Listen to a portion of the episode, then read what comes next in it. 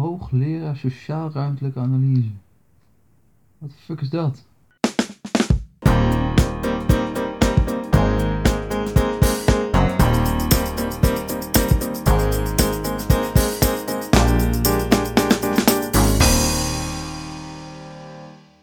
De beloning om door te zetten moet zo aantrekkelijk zijn dat je wel gek zou zijn om hem te laten lopen.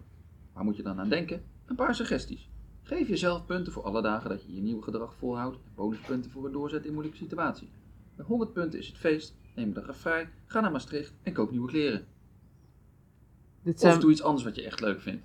dit zijn wel suggesties voor mensen met een gevulde portemonnee natuurlijk. De bijstandsmoeder die stopt met roken heeft echt helemaal niks aan We deze there suggestie. yet. Vier het doorzetten meteen na aflopen uitbundig. Neem de rest van de dag vrij en beloon jezelf met een ontspannen middag en avond. Ga een nieuw boek kopen, ga lekker lang in bad en kijk een nieuwe DVD. Dat zijn suggesties voor mensen zonder kinderen. Precies. Als je hulp te roepen kun je ook nog inzetten. Als je weet dat het een moeilijke dag wordt, bijvoorbeeld als je op de zaak voet bij stuk moet houden en werk moet weigeren omdat je agenda vol zit, spreek dan af om s'avonds met een etentje te vieren dat je hebt doorgezet.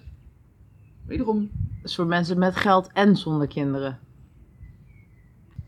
de laatste vind ik wel goed, spreek af dat je geliefde voor een verrassing zorgt op momenten dat je hebt doorgezet. Dan zet ik koffie, oké? dat haalt het verrassingselement wel weg. Dit is ook wel een mooie, hè? Sommige mensen schrikken een beetje van een al uitbundige beloning. Ook wel logisch, we komen uit een cultuur waarin je bij een tweede kopje koffie meestal niet eens een koekje krijgt. Vaak zijn de koekjes dan op, maar oké, goed. Maar begrijp me goed, ik pleit niet voor ongebreideld hedonisme.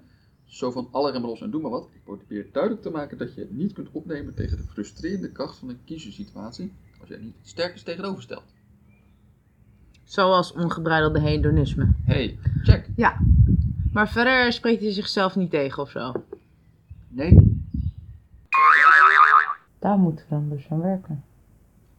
Ah, Dat je niet grappig bent op commando. ook nog.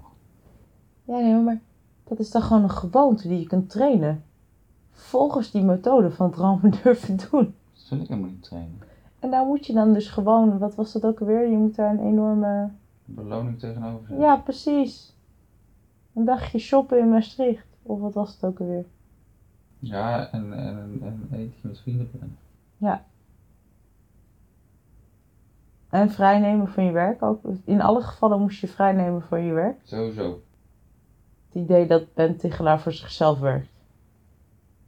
Ik denk het ook. Dan is het net iets makkelijker om de dag vrij te nemen. Ik denk niet dat mijn manager dat gaat accepteren. Nee. Ik ben alweer vrij. Ja, Moest van Ben. gaat zo goed.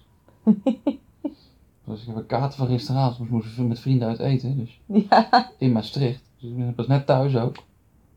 Ik ga echt niet werken vandaag. Kapot man, al die beloningen breken me hartstikke op. Ja. En omdat je dus eigenlijk een soort mp3-speler bent. Want je drukt op een knopje en dan begint er automatisch dat liedje Ja, hij is wel een beetje te lang in de jaren 90 blijven hangen inderdaad. Ja, Ja, het is wel, eh, ja.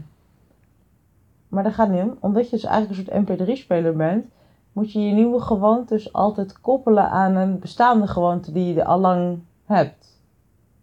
En die echt staat als een huis. Tanden poetsen of zo. Al is het denk ik wel onhandig als jij straks standaard grappig bent bij tanden poetsen.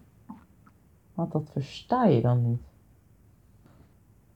Ja, en je ziet er eigenlijk voor me je zo'n hele comedy show weggeeft met zijn tandenborstel in je bek.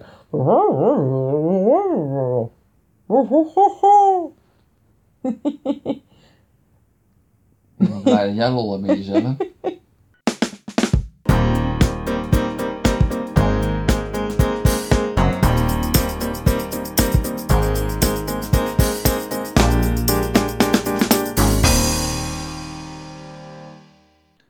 Mooi dat als er ergens een deur gesloten raakt, er weer ergens anders een deur opent.